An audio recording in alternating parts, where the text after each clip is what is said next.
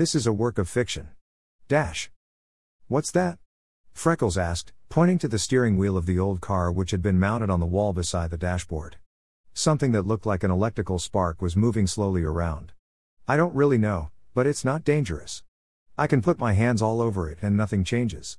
The first time I time traveled, it went right into my hands and I was scared, but it's just light.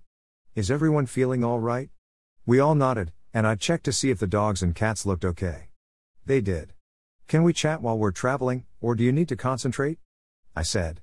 I'll need to watch a little at the end, but the hours are easy. If we go a little too far, no problem, but I don't like to use more energy than necessary. Energy? Fuel. You can't hear it, but this machine is powered by a generator. It needs gas, and unnecessary time correction is a waste of fuel. She gave me an almost haughty look. Okay. Please let me know when you need to pay attention I'll be quiet. I will. This is boring, Freckles said. Yes, it is, Louisa said. Once we arrive at Thursday evening, you can go to bed. Okay, we're almost there, so I need to concentrate now. None of us had been saying much, and I was feeling exhausted. Wordlessly, we watched the clock. The hands moved slowly, and then stopped and moved forward, then backward again, and then they stopped moving. Louisa pressed a button, and the clock started moving forward at its normal pace. We have arrived. It's 8 o'clock on Thursday evening. I looked at my watch and shook my head. Louisa smiled at me. Your watch counted the time we were moving, but if you unlock your phone, it should show the correct time. I did. She was right. Curly checked his and said, Wow. I went back to the van and found our pajamas. When I woke up, the kids were still asleep, but Louisa was in the kitchen. Would you like some breakfast? Yes, please. I'm just heading to the van to pack bags for our trip and also I should call the airline. That sounds good. Do you like bacon and scrambled eggs? I love them. I went to the van and checked what clothes we had. A lot of things needed to be washed, and the things I'd rescued from our tent still needed to be mended, but I found two changes for each of us. I also packed a few games and our knitting projects. When I returned to the kitchen, Sammy was standing there. I don't like bacon or eggs, he said to Louisa. That's all right. Do you like toast?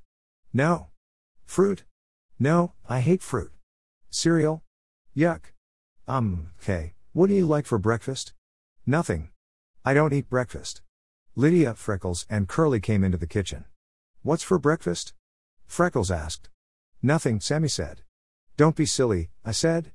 There are scrambled eggs, bacon, toast, fruit, and cereal. Could I have some of everything, please? Curly said. Louisa smiled at him. Definitely. Me too, please, Freckles said. Sammy glared at him. Would you like any help? I asked.